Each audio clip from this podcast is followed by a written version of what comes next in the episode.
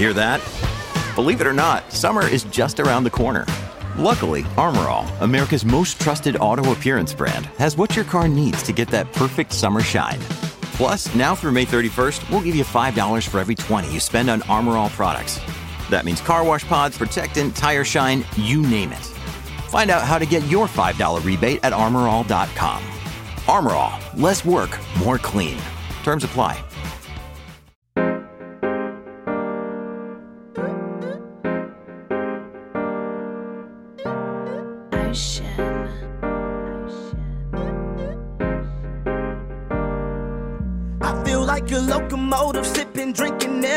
Arizona. Mixtape just around the corner. Did a lot in California. Can't wait to drop this on you.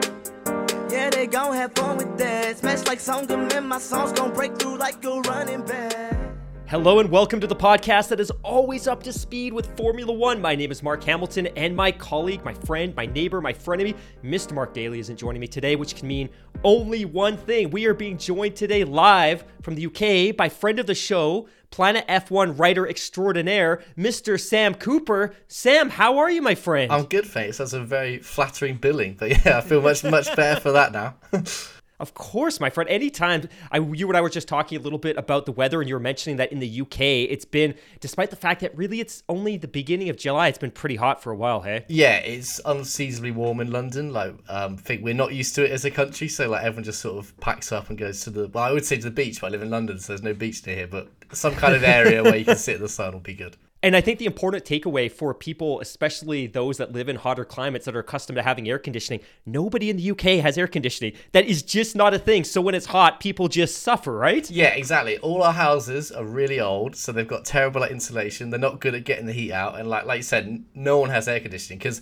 95% of the year, it'd be a complete waste of money. Like, you can just open the window. It's cold enough. But yeah, the, the few weeks in summer where we get, everyone's just like, oh my God, why don't we have air conditioning? So we're gonna run through a couple of laundry items before we get started. First off, all big shout out to Race Weekend, Magnus and the team. They have just dropped their latest issue, the F1 Champions issue. It is fantastic. If you're interested in subscribing, head over to theraceweekend.com. Use Scuderia Pod as your promo code to get 20, 10% off your subscription.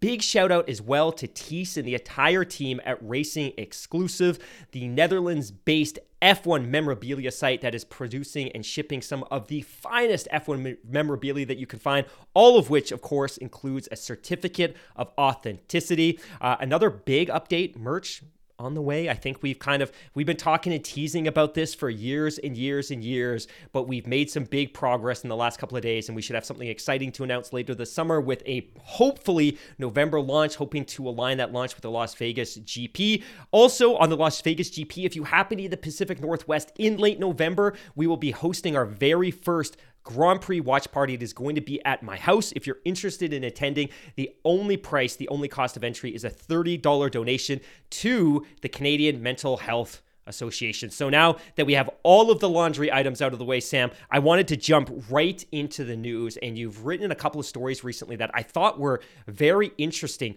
One of them includes some comments from, as you write, F1 guru Adrian Newey, who reveals that the sole focus of Red Bull powertrains, of course, this is the new entity that was spun up by Red Bull a couple of years ago when they decided they wanted to produce their own power units uh, when Honda had announced they were exiting the sport. And of course, they've subsequently announced that they're coming back and they're going to partner with Aston Martin. But he mentioned that the entire focus of Red Bull powertrains is on the 2026 season. Would you care to expand a little bit on your findings and the story? Yeah, so I think it's no real surprise. I'm sure, as your listeners know, but I'll give them a, a rundown anyway. Like, Red Bull currently sort of this halfway house between being their own independent supplier, but also they've got help from Honda because Honda, as you said, initially said, "Oh, we want out of F1 the 2021 season." Red Bull like, right, okay, what do we do? We can either go back to being a customer team, and we all know what happened with Renault. Like that wasn't a particularly nice time for either party. So they said, okay, let's take it all in house. Let's do it. But obviously, it's one thing to say that; it's another thing entirely to get a power unit supplier up and running. So yeah, Honda agreed to help them out, but that all changes in 2026 when Red Bull sort of goes independent. They're going to have help from Ford, obviously, but Honda's going to go, like you said, work with Aston Martin. So, yeah, what Adrian Newey basically let on, it was interesting because it was an interview sort of about how much is your car, like, sort of being made ready for the 2026 regulation. He sort of let on not a lot on the chassis side. I think we all sort of expected that because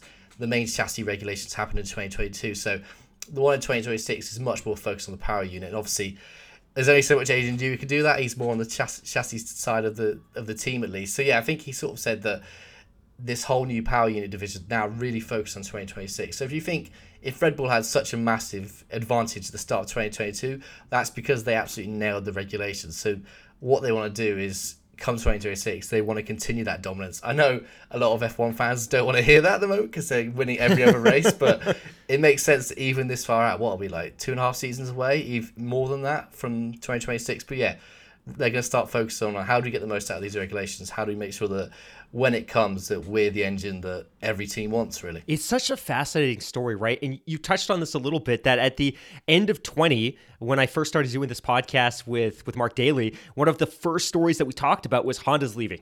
They're leaving f1 again and there was this this sigh of resignation that we've heard this story, we've seen it before, and they announced originally that they'd leave at the end of 21. And of course, in 21, they win the Drivers' Championship with that controversial conclusion at Abu Dhabi, but they, they effectively won a title, and they were supposed to exit the sport for 2022. And originally, originally the plan was they were effectively going to hand the blueprints to, to Red Bull, and Red Bull would build those engines in-house, and that changed. And what they ended up deciding to do was, hey, you know what, Honda will continue to build the engine, because of course the engine specifications, the formula was frozen. We'll just keep building the engines through 2025 and ship them to you in a crate and you just badge them.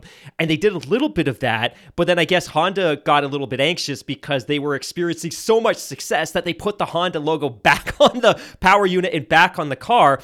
But it's this weird situation now where Honda's going to continue to produce their power units through 25 while Red Bull is simultaneously working on their 26 power unit with Ford and Honda's going to start working on the 26 power unit with Aston Martin for the 26 chassis. It's this it's this phenomenal story, and only in F1 would you see this type of complexity and slithering snaking of relationships, right? Um, he did say, and you have this great quote here from Newey as well. He says on the chassis side for the 26 engine, we're looking at how that package is. Uh, so Rob Marshall, and you have here editor's note, Marshall will leave Red Bull to join McLaren at the start of 24. Is kind of the guy that's really looking after us, and he's doing a great job. Looking forward to how we integrate all of that. But other than that, we don't have a proper set of ergonomic regulations or anything else yet to go on. So there's no point in us in spending too much time on that until we have much more defined set of regulations. So I thought that was a really neat quote to include in here because we keep talking about 2026 is going to introduce a new power unit specification. We don't need to get too much into that, but we can also anticipate new chassis and aero regulation, right? Like, am I misreading that, or do we anticipate a, a not insignificant reset of the chassis regulations? Yeah, there's definitely going to be some changes. I don't think it'd be to the level that 2022 was. I think that was very much they sort of did this new new era of Formula One in two parts. Really, so they did the 2022, get the chassis done, and then get these engine units. But obviously, this new engine is going to have an impact on the car, like even to something as basic as the size of it. Like I think Adrian Newey mentioned they've sort of they don't know how big it is, so they can't really plan how big their chassis is going to be and how, how to work around that. So yeah, I think we will see definitely a, a change in cars. Like some of these engines may prefer I don't know high downforce stuff like that. Teams might try and work that out, but yeah, I think it won't be a massive change. I think they'll roughly, if I mean, if you fast forward or it'd be four years now. I think the cars look roughly similar to what they are now, but yeah, maybe just a bit more fine tuned to the exact engine they've got underneath. Them. Yeah, I think that's an interesting point. It is interesting when you think about this as well that one of the benefits of being a works team is you can design the chassis and the power unit and subsequently the gearbox and the rear suspension all together. And if you're a customer team, you kind of have to design your car around the power unit and gearbox that you're given. And in this case here, the teams are being told develop a power unit, but you don't necessarily know what that chassis is going to look like or how it's going to cradle. So it's it's an interesting time. My friend, the next story here I thought was an interesting one, and it kind of ties into something that you and I are going to talk a little bit later, talk about a little bit later in this podcast. But you have a quote here from former F1 driver Christian Danner, and he's speaking on the topic of new F1 teams joining Formula One and their ability to be competitive. And and he says here it's going to be impossible. It's not going to be difficult or very difficult. It's going to be simply impossible. I think with a little bit of common sense and a little bit of experience in this business, you should realize there is no chance that a new team can actually fall on its feet. I don't think it's a good idea to enter a new teams. So, first of all, um, where did you manage to surface that quote and maybe expand on what he's speaking about here? Because I think a lot of listeners are excited at this concept of one or maybe two teams on the grid, but a lot of people are throwing cold water on the idea. Some people out of pure economics, and others because they just don't think a new team could possibly be competitive. Mm-hmm. Yeah, so on the quote front, um, it came from an interview with actually one of my friends called Ed Spencer. He works for Total Motorsports. I think he spoke to um this chap I want to say at the Monaco Grand Prix or the Spanish Grand Prix. So it was quite recently. So obviously we're still in this phase where the FIA is sort of deciding on like these new teams, sort of their viability, and it sort of goes back to that quote of like we spent so long deciding if we could do it. No one actually saw should we do it. Like everyone's sort of focused on how do we get on the grid, and you're right. There's just another going to be another huge step to yes, you can get on the grid, but then you're already so far behind these 10 other teams that have had years and years to sort of develop their team, develop their cars, stuff like that. So, I mean, it's no doubt that whoever gets, if someone does get on the grid, it's going to be a huge chance to be competitive. I think it'd be really unrealistic to think, uh, if I use Andretti as an example, like, I think if Andretti get a spot, say 2026, I think it's going to be hugely unlikely they're going to be challenging for race wins or podiums or stuff like that. I think it's very much going to be okay. Let's get our feet in the ground. Let's sort of just finish races. Really, let's just be a part part of it. Maybe they've got title amb- ambitions further down the line, but then if you look at another example, so sort of Audi who are doing this other sort of way in of buying a team or at least becoming a partner of a team, they're a huge company, and even they aren't predicting they're going to be fighting for wins on that first first season. Like they sort of appreciate that all of these other teams have had such a head start, and even with them, they're getting their own head start by working with Sauber. But like, I think he's sort of right to point out that I wouldn't say it's pointless because obviously there's a lot of commercial benefits. So yes, you'll spend a lot of money, but you'll get a lot of money back. You get a lot of sponsorship. You get a lot of more people seeing your brand around the world. So there are those kind of benefits. But yeah, I think to say that any team would come onto the grid and immediately challenge the likes of Red Bull, Mercedes, Ferrari, and, and even Aston Martin now, like I think that's that is quite unreasonable. And I think if we do have a new team, if they do get finally get the green light, I think it'll be at least three or four years before they're even to like challenging the top end. Because if you think this is like one of the most competitive sports in the world, like everyone's spending every day trying to work out how do they get these cars like tenths of seconds faster. Like it's a huge gap to the very top, and like it's very hard to get even any kind of progress. So yeah, I think. I, I'd say these these people who sort of have these ideas that they've obviously got big dreams, they want to win world championships, but I think if they do get on the grid, it's probably going to be quite a, a like a humbling experience when they realize they're getting lapped by Williams or something like that.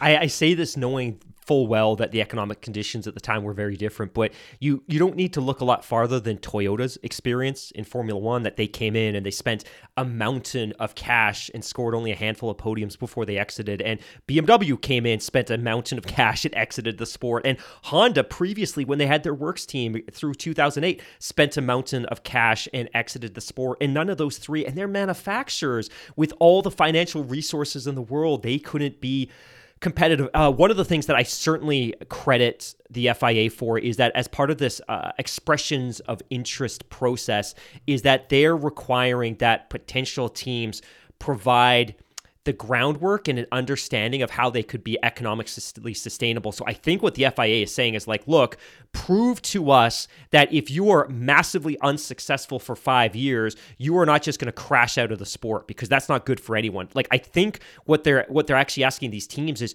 you need to prove to us that you're prepared to be awful for an awfully long amount of time for exactly the point that you just spoke to, which is it's very difficult to come and be successful because you may have all of the machinery, you may have all the equipment, you may have the wind tunnel and great drivers, but what you don't have is data. And everything in F1 is about accumulating accumulating data because data influences and forms the decisions that you make. So, interesting story. And I think it ties into something that you and I are going to talk about a little bit later. My friend, the next story, and this is one that's uh, obviously it's coming quick. And and you know it's funny like it feels like it was only yesterday that there was rumors about a Miami Grand Prix hitting the grid. And here we are now just July August September October. We're just 5 months away man. F- almost 5 months to the day away from the inaugural F1 Grand Prix. And of course F1 has raced in Las Vegas one before but we're getting very very close. And you had an interesting quote here from Lando Norris who is absolutely hyped about the concept of racing on the strip in Las Vegas Nevada. And he says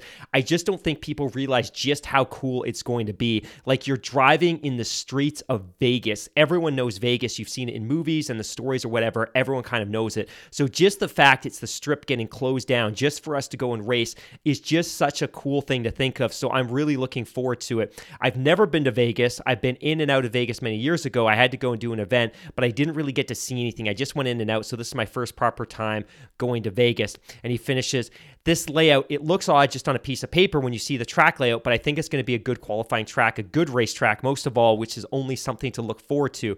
For us, it's a good racetrack, and you can look forward to a Sunday that you can go out and race no matter if you're first or last. Those are the places you look forward to most in a way, and then it's in Vegas, so double double whammy. My friend, obviously, people over here in North America, traditional F1 fans, longtime F1 fans, new fans, they're, if not excited, they're intrigued. And I think we're generally compelled because this is going to be something that we haven't seen. For starters, it's a Saturday night race, which is unique and novel. So, a very early Sunday morning race for our European listeners.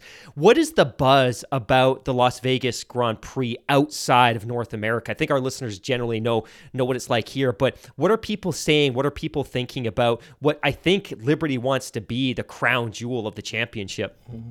I think the best way to probably describe it is cautiously optimistic. I think like you said, there's sort of an intrigue of how it's going to be. But I think what a lot of the European centric fans don't want it to be sort of become a gimmick. And I think if I go back to the Miami Grand Prix, I think I don't know what the reaction over there was, but to that intro with the drivers coming out and Willie I will.i.am it was that, not like, good. Yeah, it was not good, good. good. Like everyone over here was like, "What on earth is this? This isn't F one." So I think everyone's sort of seen that, and they're now like, "Oh God, we've got Vegas coming up. Is it going to be even worse?" But like, I think that's just a very like negative side of the view. I think a lot of people are sort of just looking forward to, like Lando said, like I think Lando's been one of the biggest cheerleaders for it. He's been like this is amazing. Like, why isn't more people excited about this? But just the fact that you're driving down probably one of the most iconic roads in the world. Like, yes, we have a lot of street circuits, but aside from Monaco, like, we're not exactly driving in like places you'd really recognize like a visual visually like oh that's there that's that place i recognize like to see like it's hard to even picture the moment having f1 cars driving down the strip so yeah i think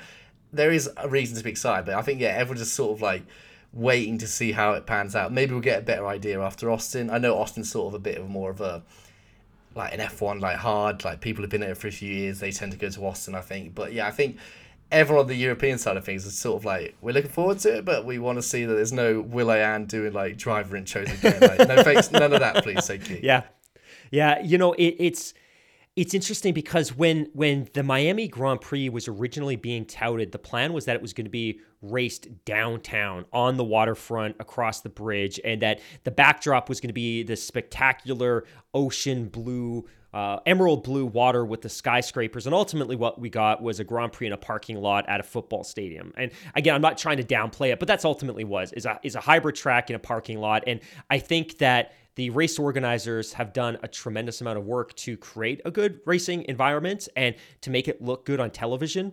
But if you had told me five years ago that we're going to Vegas, I would have assumed, okay, somebody's going to build a a, a, circuit specific or a dedicated circuit in the desert outside of the city. I just, I never would have imagined they would have overcome the logistical challenges to make this happen. And I think a big part of the reason it didn't happen downtown in Miami is bureaucracy. People live in those buildings and don't want the inconvenience of a Formula One Grand Prix blocking off their streets for two or three weeks. In Vegas, this is a tourism first city. The people that live there are generally in the industry and they understand that this is the type of thing that drives the city forward. So, to your point, to be driving down the strip or racing down the strip at 10 p.m. on a Saturday night is going to be something iconic. The one thing that I think nobody can predict at this point, and I'm, I'm sure the teams get a general sense because they're probably running it through the sim, and people are going to be able to play it in F1 2023 on their PlayStation, their Xbox soon, is how raceable this track is going to be. But I, I just wanted your perspective because I think you're right that in a way Miami is a bit of a litmus test, and hopefully,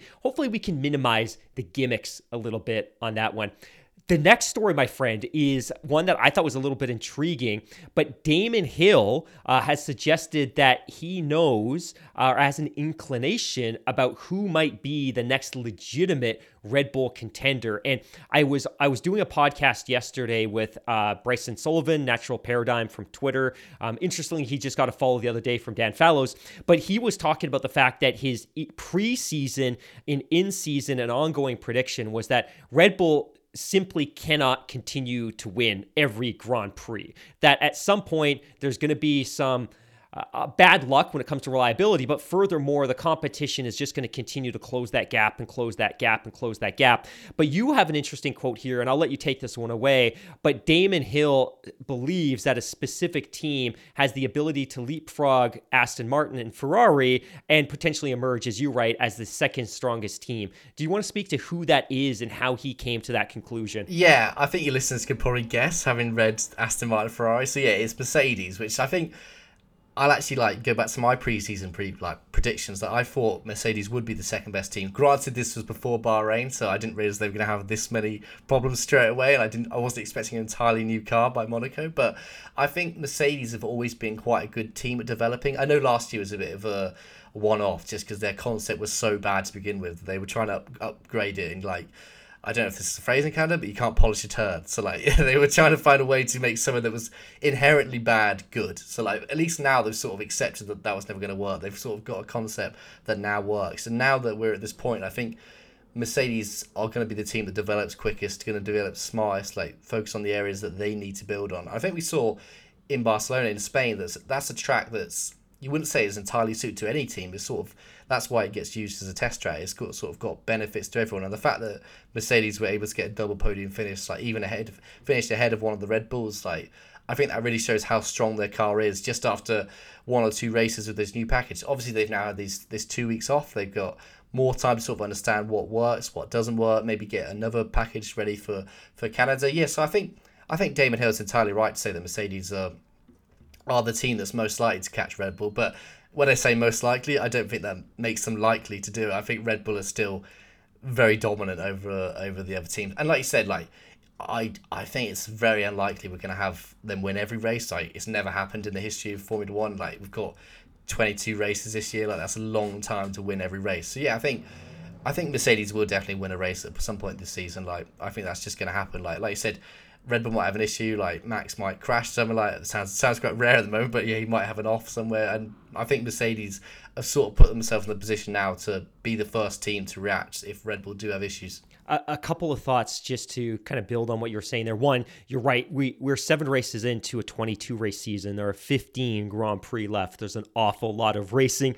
left. But the the other consideration when it comes to at least fighting for P2 in the championship that Aston Martin is where they are, and of course they've slipped to P3 in the Constructors Championship, but they were only ever in P2 because of the heroic, the heroic racing and driving of Fernando Alonso that Lance Stroll has not contributed in any meaningful way to their successes in the Constructors Championship this year. And when you look at Mercedes, if they have equal cars, if they're equal on pace and equal on downforce and, and grip and all those other uh, kind of performance KPIs from the chassis and, and, the power unit, they have a distinct advantage in the driver pairing over Aston Martin. And I don't think, you know, given equal cars, I don't think Lance Stroll has given anyone anyone confidence in suggesting that they could compete for P2. So I think you're you're probably right to suggest that hey, Mercedes is there now. Whether they can catch Red Bull, that that's obviously probably not something that's likely to happen. But I think the question is, how much can they narrow that margin of defeat before we go into 2023, when obviously they'll bring a, a significantly revised challenger? My friend, I, would love to I'd love to ask you a, a couple of questions on this topic, but first, I'd like to take a break. And when we come back from break, I want to finish up on this topic. I've got a bunch of listener questions for you, and then I've got some other stories to get to as well. So, folks, we'll be back in 30 seconds. See you on the flip side. Passion, drive, and patience. The formula for winning championships is also what keeps your ride or die alive. eBay Motors has everything you need to maintain your vehicle and level it up to peak performance. Superchargers, roof racks, exhaust kits, LED headlights, and more. Whether you're into speed, power, or style, eBay Motors has you covered. With over 122 million parts for your number one ride or die, you'll always find exactly what you're looking for. And with eBay Guaranteed Fit, your part is guaranteed to fit your ride every time or your money back. Because with eBay Motors, you're burning rubber, not cash. With all the parts you need at the prices you want, it's easy to make your car the MVP and bring home huge wins. Keep your ride or die alive at ebaymotors.com. Eligible items only. Exclusions apply.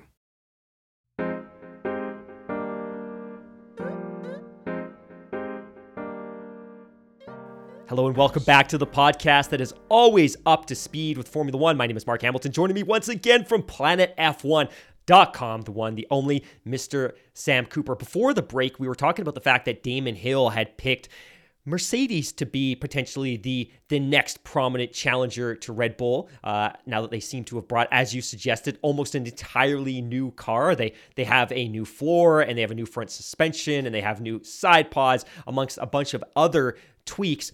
If you were to suggest at this point that a team other than Red Bull win a championship, or not a championship, but a team other than Red Bull win a race this year, do, do you assume it would be I, I guess based on what we were talking about really it's ultimately probably going to be a fernando alonso because he puts himself in a position to lead a grand prix but at this point after their p2 and their p3 in in spain it's probably going to be a mercedes right Yeah, I think that's fair. I think if we look at the other contenders, so I think I think it's fair to say you've got four top teams this year, those being Red Bull, Mercedes, Ferrari, and Aston Martin. And I think if you go through the various teams, like like you said, Mercedes got a very strong driver pairing, and I think it was the car that was holding them back. And whereas Aston Martin have got a good car, but there's no doubt that Fernando Alonso is sort of pulling it an extra level up. Like he's making it, he's getting the podiums. It's through his driver talent. And yes, Stroll has done a lot worse than Alonso, but like it's hard to sort of know where that Aston Martin car is really in terms of pure performance. Like if we had another driver, I say if you put Russell in the Aston Martin car and sort of compared him to how Alonso was doing,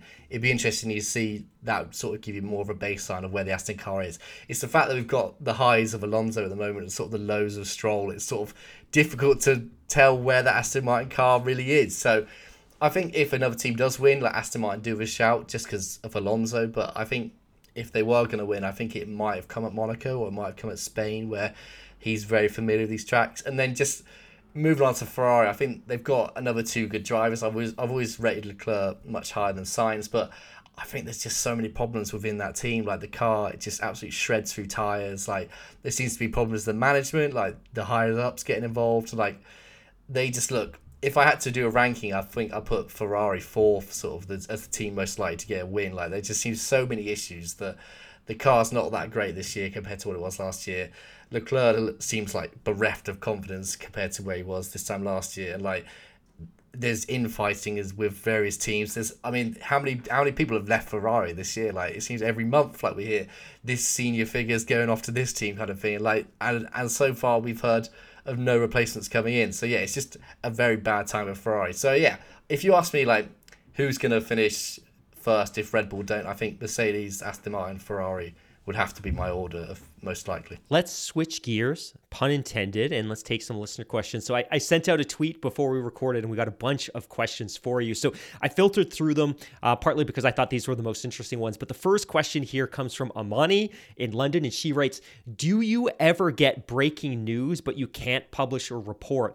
And how do you corroborate stories before you publish them?" That's a great question. Um, yes, is the answer to the first part of the question. I mean, embargoes are like hugely I think they're relevant in all types of journalism, but especially like sports journalism and F1 journalism. So often, I mean, it all depends how friendly you are with the teams, like how much they can trust you. So there'll be teams that send us or me like advanced copy of okay, this is happening. So as an example, like when McLaren launched their car this year, I think I got the pictures maybe the morning of saying like, here's the car, you can get your articles ready, but just don't post it until you see the car on their live stream. So like that happens quite a lot. Like there's a lot of embargoed pieces saying don't do this kind of thing. And obviously like when I say embargo, it's not like a legal thing. Like if, if you broke it, you're not going to face punishment from like the law or stuff. But it's essentially the death of your career kind of thing. Like as soon as, it, not even just with that team as well. Like if one team finds out that you broke another team's embargo, like why are they going to share it with you? Like there's absolutely no benefit. Like they do these things to like sort of be nice to the media, to sort of like keep the media on side. So if if you're going around and sharing pictures of McLaren's car before they themselves are showing it, they're gonna be like, right, well, put his name his name on a list of like never never send any information to this guy again. Don't interact with him, kind of thing. And um, so yeah, I think embargo stories are massively like influential in F1. Like, so those are the sort of the only ones you can't publish right away. Um, I think on the other flip side of it, sort of you might get some news that you sort of want to back up, like you said, corroborate. So again, that's sort of working with like your contact base to like whether that's with F1, whether that's with someone in the team, and like if I'm honest, most oftentimes they'll come back saying off the record, this isn't true, blah blah blah, like, and then it's your sort of point to get that across, sort of saying. that's when you'll often hear like sources say or like we understand that sort of that's code for basically like I've been told this, but I can't tell you I've been told this. So yeah, like I think yeah, it's important to corroborate the stories a lot. I think anytime that you have like something that's going to be major impacting on the sport, or like or something that's not been confirmed by the teams or maybe by F1 itself, I think it's always worth checking. Like, is there any point of this? Is there any truth in the story? Because otherwise, you put the story up and then you get like an angry phone call an hour later saying that's complete rubbish, take it down. So like you just wasted your own time. So it's massively important to sort of double check with people who work in a place that they would know if it's true or not. So yeah, I think anytime you see a report on any kind of site, I think you've always got to wonder have they checked this, have they corroborated corroborated this with multiple sources, or at least someone in the know before you think, yeah, that's true. The next question here is from Layla in Cairo, and she writes, and this is more of a personal question, but which Grand Prix do you look forward to most and why? And which Grand Prix do you wish would return to the Formula One calendar? Uh, good question. I think my bias in me would probably say Silverstone. I think that always produces quite good races, and I think just the obviously living in the UK, sort of the country gears up for it. It's sort of the country realizes that F1's a sport again and sort of goes goes mad for it. Um, in terms of other tracks I like, obviously the Japanese Grand Prix is always very good. Like in terms of the the driver skill.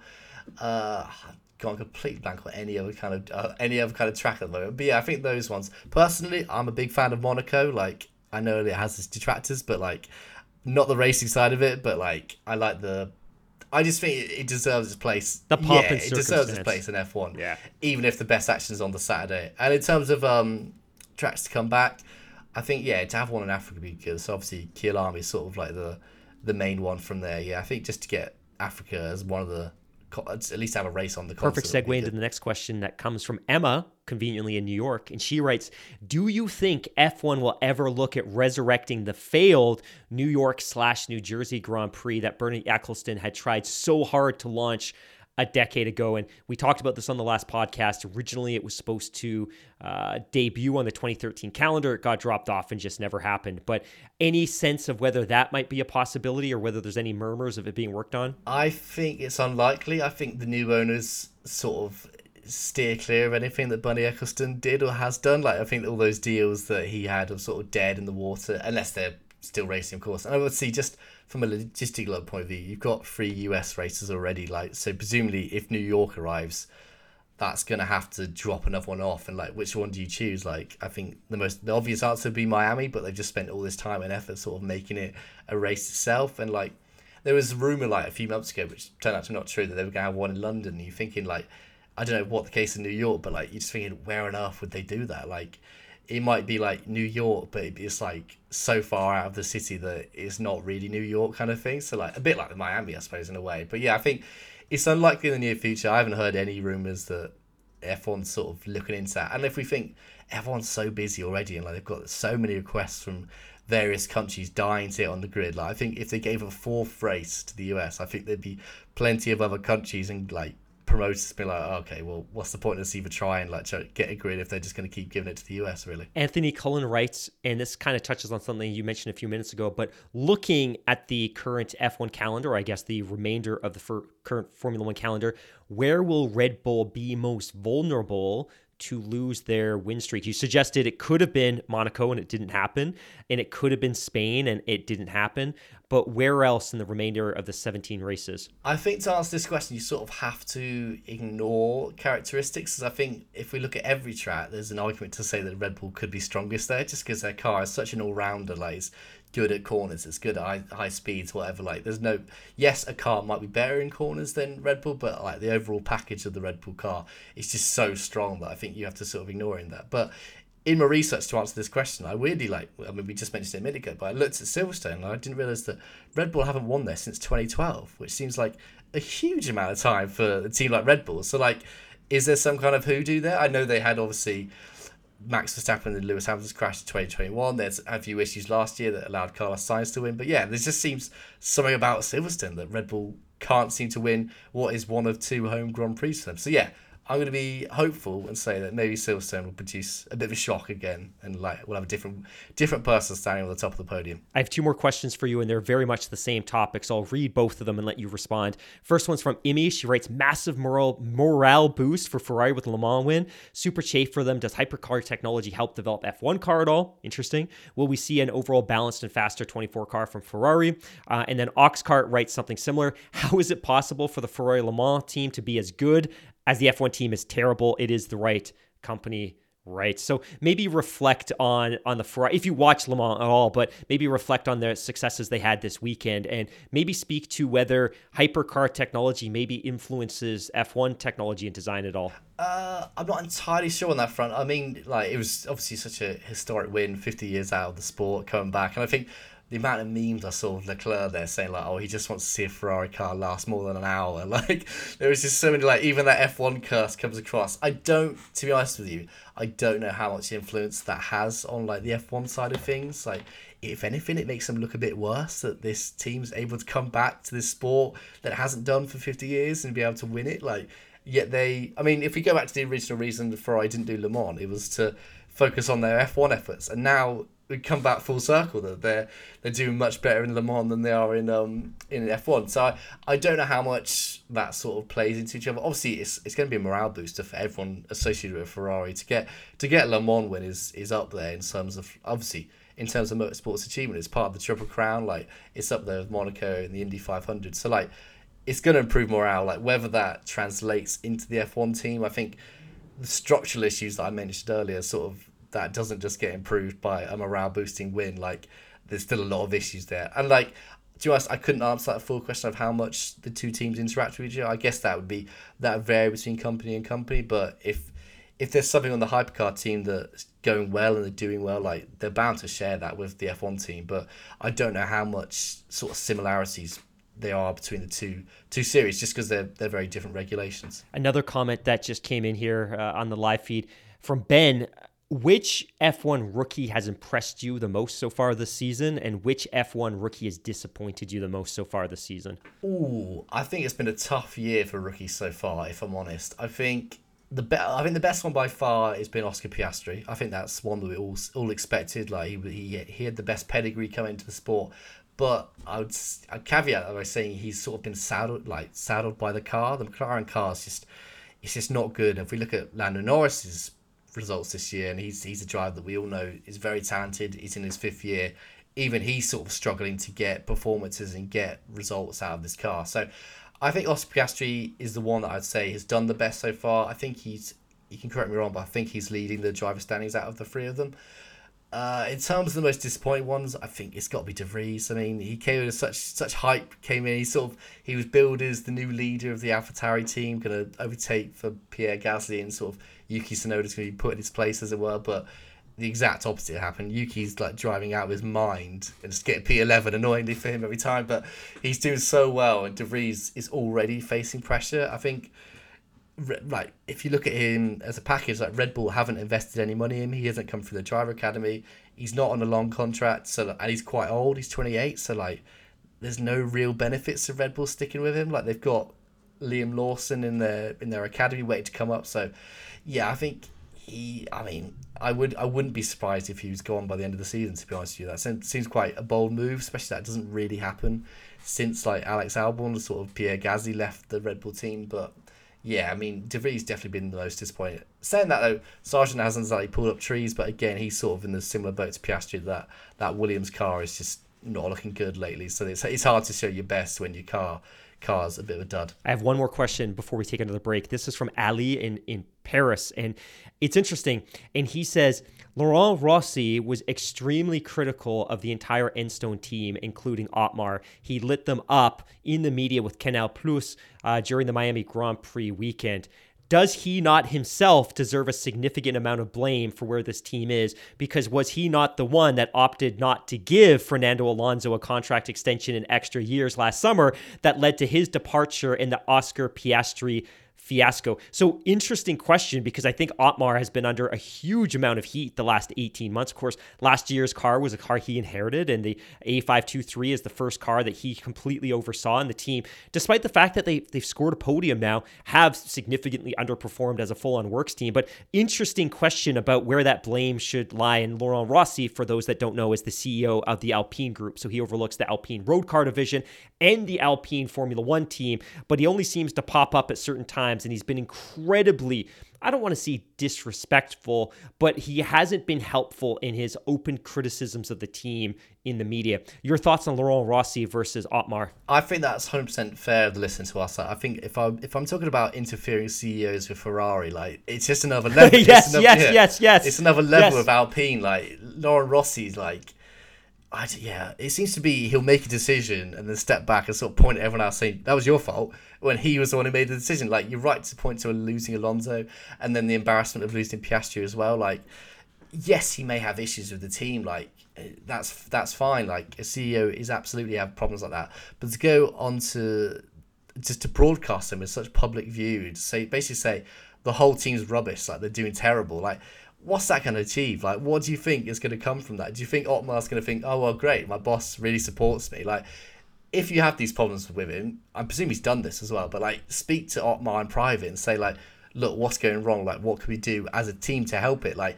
it's not going to keep working if Rossi just keeps saying it's everyone else's fault because he can either be the kind of CEO that sort of sees the business side of it and doesn't really get involved with the sporting side of it, or he can be this hands-on CEO that's involved in the sporting side of it, a bit like Christian Horner and obviously Toto Wolff. But to do that, you have to then accept part of the blame or a significant portion of the part of the blame for these company decisions, like a, a bad car. I don't even think the the Alpine car is that bad this year as well, which is sort of the bizarre thing. They sort of, I think if you look at Alpine start, they had quite obviously had some weird anomalies that sort of led to their, the coming together yeah, exactly. in Australia. Their yeah. two drivers yep. crashed together. Otherwise, that's a double point score. Like it's just very fine margins like that. And obviously, Alonso had a lot of unreliability problems last year. Sort of that brought their score down again. So yeah, I'm not a huge fan of Rossi. I think he does often have these outbursts that personally I don't think is beneficial to a team. Like I think if you have problems, like I said, do it in private. Like there's absolutely no need to go on to the media and slag off your essentially one of your most important staff members. That does seem like a bold strategy and one that's not going to pay off. Sam, let's take one more quick break, pay some of these proverbial bills, and we'll finish off this podcast in just 30 seconds. It's only a kick, a jump, a block. It's only a serve. It's only a tackle, a run. It's only for the fans. After all, it's only pressure. You got this. Adidas.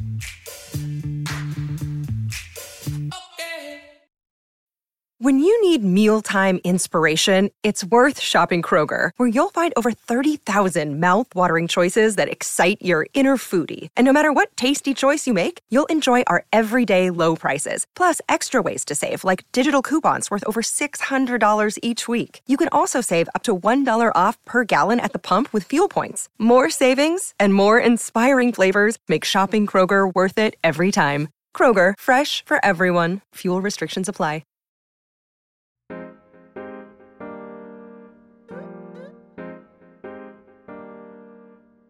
Welcome back to the podcast that's always up to speed with Formula One. Sam, I want to pivot back now to the concept of new F1 teams joining the grid. And this is kind of a multi pronged discussion, but to, to backtrack a little bit, in February, when the FIA opened their submission process or their expression of interest for uh, new teams joining the grid, they wrote, and I quote, the assessment of each application will cover in particular the technical capabilities and resources of the applicant team, the ability of the team to retain or raise and maintain sufficient funding to allow participation in the championship at a competitive level, and the team's experience in human resources. Further, it writes, for the first time ever, any candidate would be required to address how it would manage the sustainability challenge and how it plans to achieve a net zero CO2 impact by 2030. Any prospective F1 team would also need to illustrate how they intend to achieve a positive societal impact through its participation in the sport. This would help meet the mutual aims of the FIA and Formula One management. The overall long term interest of the championship involving all stakeholders will determine which candidates are selected together with the applicable regulations and governance arrangements. So, despite the fact that we both know that starting an F1 team requires a massive sunk cost in the hundreds of millions of dollars, the FIA's requirements, while while significant, maybe aren't fair. And I say that because in the past, we've obviously seen teams join and quickly vanish, which isn't a good look for the sport, not good for, for anybody involved.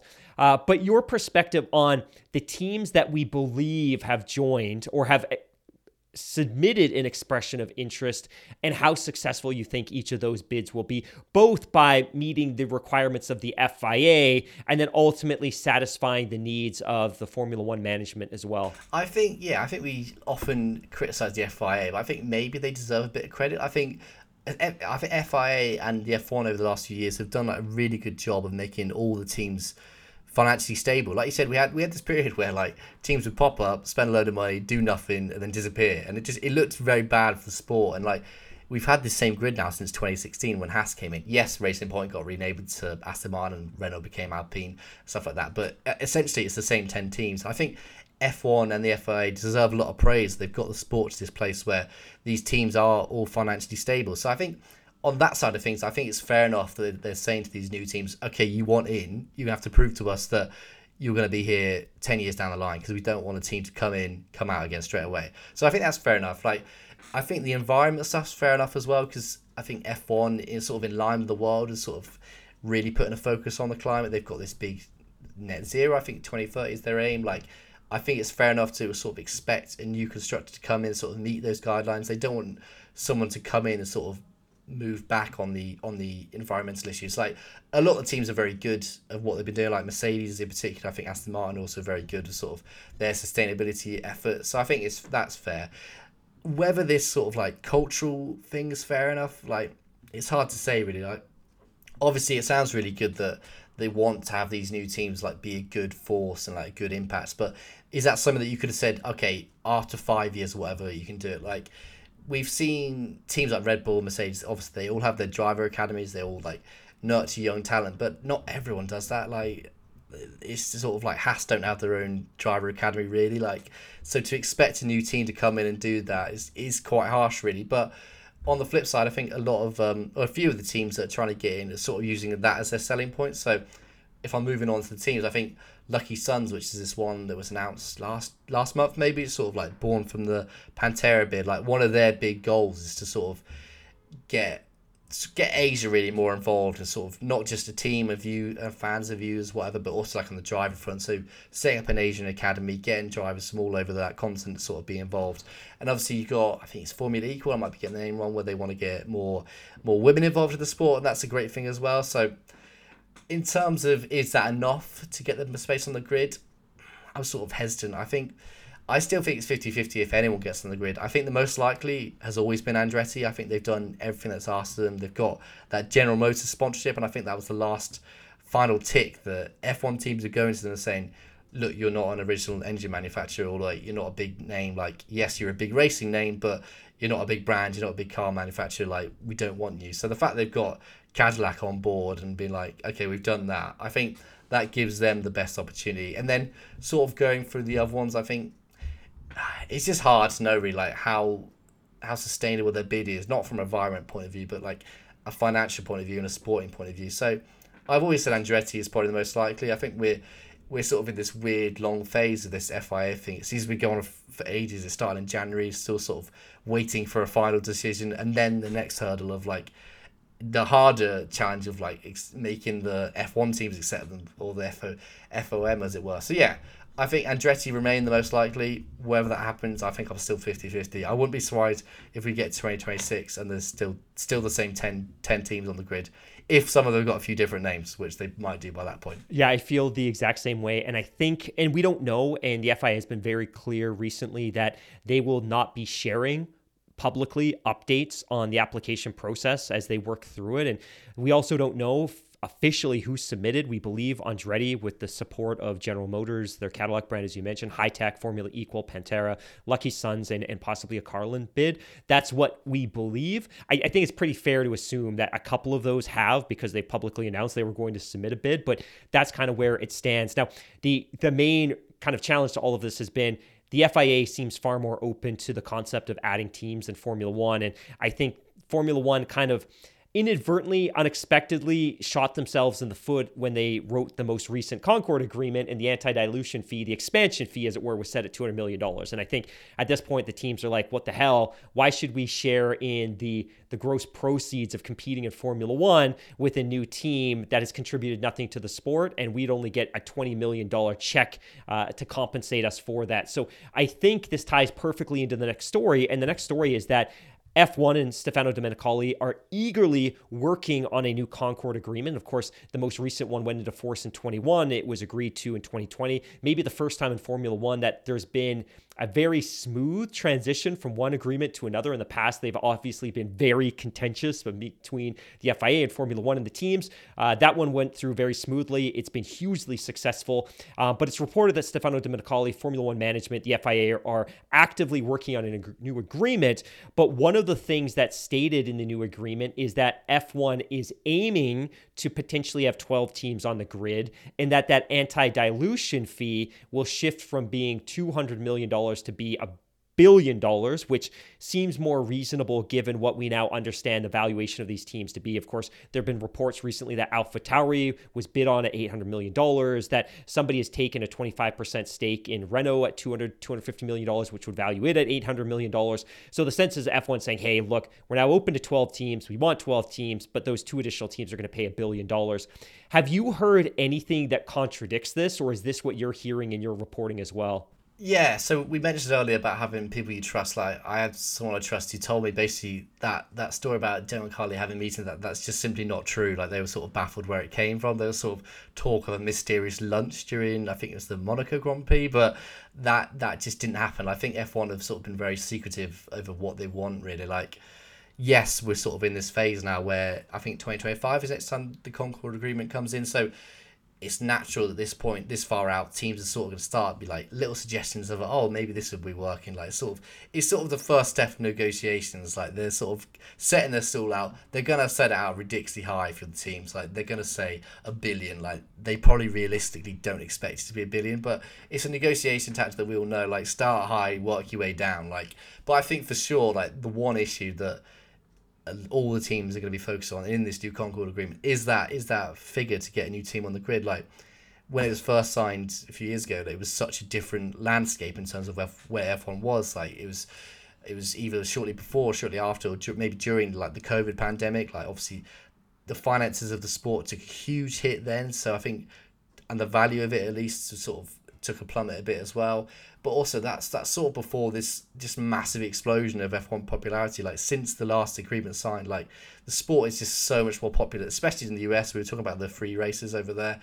It's just grown and grown and grown, and obviously the value of the F1 teams involved in that has grown and grown and grown. So I think it's fair enough to say the current figure isn't fit for purpose anymore. I think it has been outgrown from where the teams are, but I, it's going to be a hard challenge to see whoever like agrees to get 10 people 10 teams to agree on this one figure as well as F1 is going to be a very challenging thing because at the end of the day they don't want to put it unrealistically high in case there's a constructor that they all want in. I know obviously they have the option of waiving it but they're never going to do that so I think the next hardest part between now and the signing the agreement is sort of okay let's get a figure that everyone's happy with and like like you said, we've had Concorde agreements in the past where it's taken ages to agree anything, and I think this is going to be another one where sort of this figure is going to be this going to be X amount, going to be X amount, like high, high, low, low. Eventually, they're going to come to a, a figure. I wouldn't be surprised if it's six hundred million, something like that. I think at least as a considerable amount more than it is for sure. Sam, coming out of the Spanish Grand Prix weekend, there were rumors and stories that there was an imminent contract extension for Lewis Hamilton that was going to be announced. And I think even Lewis had suggested it could come as soon as the Monday, the day following the Formula One Spanish Grand Prix. Since then, we haven't heard a lot. We have heard rumors and stories that have been published suggesting that George Russell has extended his stay with Mercedes. Again, quote unquote long term commitment through 2025. What are you hearing on the contract front for the two Mercedes drivers? Yeah, so the Russell one's true. I know that, I know that for a fact. Like he's he's committed his long term future to um to Mercedes, so he's he's sort of locked in. And I think that one was a lot easier to do because it was sort of part of his contract. They had the option to extend it, so they've just they've just done that, which is natural considering his performance for the last few years or year and a half, whatever it's been. He's obviously fit fit Mercedes perfectly well, so that's sort of a natural thing.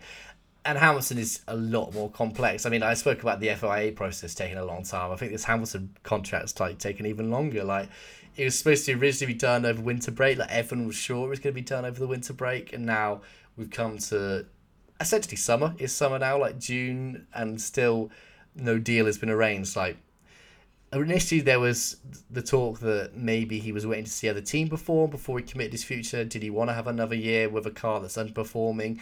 There was always that link for Ferrari, which I personally think was a bit unrealistic, but maybe he was sort of thinking about that. Maybe I end my career where one of his heroes, Michael Schumacher, sort of did as well, and like. Yeah, I think it's sort of I, I, I personally, I think it will get signed. I think he will extend. I think it's hard to know how long for. Maybe another year, like to take him to, through to the end of twenty twenty four. But I think he's gonna stay at Mercedes at least for next year. But it's all about when does that contract get signed. To sort of put all this to bed. Like he did mention he's meeting with Toto Wolff on the Monday after the Spanish Grand Prix, and like by the time this comes out, or whether that's going to be a full week, full week beforehand. So like obviously not a lot of progress has happened. They're able to announce it, but I think it's like understandable. These negotiations will take a while. Like if, if he was waiting to see how the team perform, and then you've got the finances involved. That this is a very expensive contract. It's probably the second most expensive contract in the sport behind Verstappen. So yeah. Personally, I think I can't give you a date of when it's going to happen. Like, I don't think it's going to be soon, or I don't think it's be really far away. But I think at some point they will sign it. He will be there for 2024. Would be my guess. Sam, what do you think Lewis Hamilton and his camp are looking for in this agreement. That obviously, if if there was a consensus between the two sides, the deal would be done. But do you do you think he's simply looking to? It could potentially be his last F1 contract. Maybe he's just looking for straight up cash value. Maybe he's looking for term. Maybe he's looking for options. Or do you potentially think there's something else to this that after more than a decade with this team and countless championships, maybe he's looking for something else? Maybe he's looking for equity, a piece of the team, a long term ambassadorship role that will pay him long past his, his driver's days. Have you heard anything on those fronts? Or do you think it's just, hey, look, they're talking about years and they're looking, they're talking about value? Mm-hmm. Not particularly. I think there was a rumor back in January from I think it's a French outlet saying that he wanted a like a, a ten year deal to be an ambassador. I think Mercedes pretty quickly came out and shot that down. Like I think on Hamilton's side of the point of view, I don't think money is a huge influence. Like maybe he does want to have the most expensive contract ahead of Max, but at the same time, like he's got enough money. Like there's not there's only so many millions you could have in the bank. Like I think for him, it's always been more of a sporting objective that there's there's no doubt he wants to win the eighth world championship and he wants to do that at the best place he can. Like, yes, he'd love to say Mercedes. It's been it's been a team that he's sort of been with the whole career. I know he started McLaren, but obviously they were powered by Mercedes during that time. But I think, yeah, he's getting older. Like, obviously Alonso's sort of forty one, but Hamilton's getting up there as well. Like he's sort of thinking, okay, I've got a few years left in the sport. I really want to get this championship win. Like, where's the best place realistically that I could go to to get it? And like, it's sort of emerging that that's gonna that's most likely Mercedes behind Red Bull because let's be honest, he's not he's not gonna get that Red Bull seat. So I think yeah, I think it was always a sporting perspective for him rather than anything financial. I would guess, but only only he will know that really. In an article on Formula1.com, it's revealed that F1 design le- legend Adrian Newey was twice tempted to go to Ferrari, presumably once in the, the mid 90s when he was with Williams, and once subsequent to that, of course, he's been with the Milton Keynes based Red Bull team for the better part of the last decade and a half. Interesting, and he's probably not the only the only F1 personality that's been tempted but ultimately not made the move. What is the what is the lure? Why why are people compelled to go to to Ferrari versus another team? Okay, especially since so many of the so much of the human capital is in F1 are British and they're British based. Like, what is the draw sometimes to Ferrari beyond the obvious? Ah, that's difficult. I think it is because it's Ferrari. It's like the oldest team on the grid. They've been there since 1950. Like, just sort of a championship win with Ferrari, I'd imagine means so much more like to you as a person. Like, and it's the ultimate challenge. Like, especially now, like, can I be the person that fixes Ferrari? They have won a drivers' championship to 2007. It's been even longer since they won the constructors' championship. So I could see the appeal of the challenge for anyone really. Like, regardless if you're Adrian Newey, there was talk that they were going after after other Red Bull staff members, but like you said, there's just this weird. I don't know how it's happened really, but it's sort of just naturally evolved. That sort of the heart of F1 teams is in the UK, like even within the UK, it's such a small area of land. Like they're all based around Silverstone. Like it's mad. Like yes, McLaren are in Woking, but even that's not too far away from where everyone is. So there's just a real concentration of where all these teams are. And I think for someone like Adrian Newey, like I heard him speaking about it, like to go to Ferrari would be a good opportunity, but like you have to sort of uproot your family to move to Italy. Obviously, you don't speak the language. I think he had very young kids at the time, so he sort of got to find good schools for them. And he did he did mention that he never wanted to be someone who sort of commuted, so lived in the UK still, but worked for Ferrari. He wanted to live in for live in Italy and work close to to the, the factory, and like that's just such an upheaval for anyone really. Like if you if we all picture our lives, like someone would say, okay, you can go work in Italy, like you've got to move all your family stuff like that. That's such a big upheaval. Like we often think that it's easy for people to jump across between F1 teams, but unless you live in this weird F1 bubble in the UK where like everyone is in the same spot, that does mean you have to move house. Like you're gonna have to move into an entirely new way of life. So I think it's understandable that he chose not to do it and instead went to McLaren and then obviously on to Red Bull later in later years. Like, and I think in a, in terms of where he is now, like why would he leave? Like he's he's in a team that's so clearly better than everyone else. I've mentioned Ferrari's problems so so much already during this podcast. Like, why would someone like Adrian Newey, who doesn't really want to be involved in that, He just wants to design cars, like, why would he choose to to sacrifice such a good gig he's got at Red Bull to go and do that? Like, he's he's already made a legacy at Red Bull, but to to continue to give them championship winning cars year after year has just sort of solidified his place as not only a legend of Red Bull, obviously, but of the the sport entirely, and like easily makes him probably the best F1 designer we've ever seen for those of us in North America, an awful lot of the F1 content that we consume is from the UK. It's just it's where the concentration of the teams are. It's where the historical media is generally concentrated. We listen to British podcasts and and vlogs, and we read British news stories like PlanetF1.com. What we can't see and what we can't read is the work being produced in Italy. Talk a little bit about the nature of the Italian press when it comes to covering Ferrari and covering F1. From my understanding, it's I, I use the word intense because I can't think of something more more impactful or powerful, but maybe talk a little bit about the nature of the Italian media when it comes to covering Ferrari and Formula One. I was gonna say brutal. I think brutal is the most obvious choice. Like it's it's it's it's a different world. I think I think media in different outlet in different countries are entirely different. I think a lot of the the Latin countries they're sort of I, I reflect uh, reflecting this to football or soccer as well. Like the Spanish newspapers absolutely get on the back of Real Madrid and Barcelona every week. If they don't win by five 0 they're getting smashed. Like that's the same for Ferrari with all the Italian media. Like if Ferrari aren't winning races, you can bet Monday morning there's going to be a headline on the front page saying Ferrari disaster, something like that. Like I think that's probably one of the lure Ferrari, but obviously like one of the disadvantages of Ferrari that it's just so intense. Like the whole country is there, like sort of watching you, like studying Ferrari. Like, yes, there's other Italian car brands, so obviously AlphaTauri technically based over there, but Ferrari's Italy's team, and like even the way they interact with the media, like it's very rare for non-Italians to get like any kind of contact with Ferrari. Like most of their news is spread out through the Italian media and then sort of filters out to us, as it were. But yeah, I think it's very much like almost like a husband or wife situation where like they're so linked to each other, but like they're just so like at each other's throat at, at times. But like there's just such a mutual respect as well between them. But like yeah, it's a fascinating country like to have, and a fascinating team as well to have such a team where you're so adored by everyone. Like, but at the same time, they're willing to absolutely rip you to shreds if you don't do the absolute perfect result every race. And I think obviously in the situation where they are now, like they haven't won a race this year. They haven't won championships in years. Like Charles Leclerc looks like he's carrying the weight on his shoulders. No doubt that's that's definitely impacted on him. Like, but yeah, I think it's all worth it if you see whenever a, a Ferrari driver walks out of Monza, even out of his hotel, he's swarmed by Ferrari people. Like that just must be an unbelievable feeling. Like, and to win at Monza, like that just makes all all everything you've suffered through the year, all those bad headlines, like that's definitely worth it just for that one moment where you see the tifosi of their huge flags, red flares, like that that'd be it as an F1 driver, I imagine. Sam, I can't thank you enough for joining us. My friend, where can our listeners follow you? Where can they find you on social media? And where can they check out your work? So yeah, Sam Cooper underscore on Twitter and then Sam Cooper F1 on Instagram. I keep needing to post on more on Instagram, but I must admit I'm very lazy.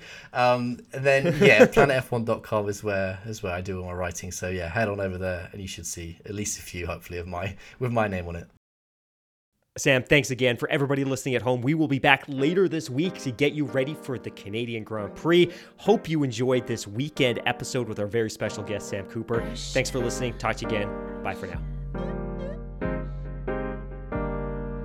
I feel like a locomotive sipping, drinking Arizona. Mixtape just around the corner. Did a lot in California. Can't wait to drop this on you. Yeah, they gon' have fun with that. Smash like Songam and my songs gon' break through like a running back.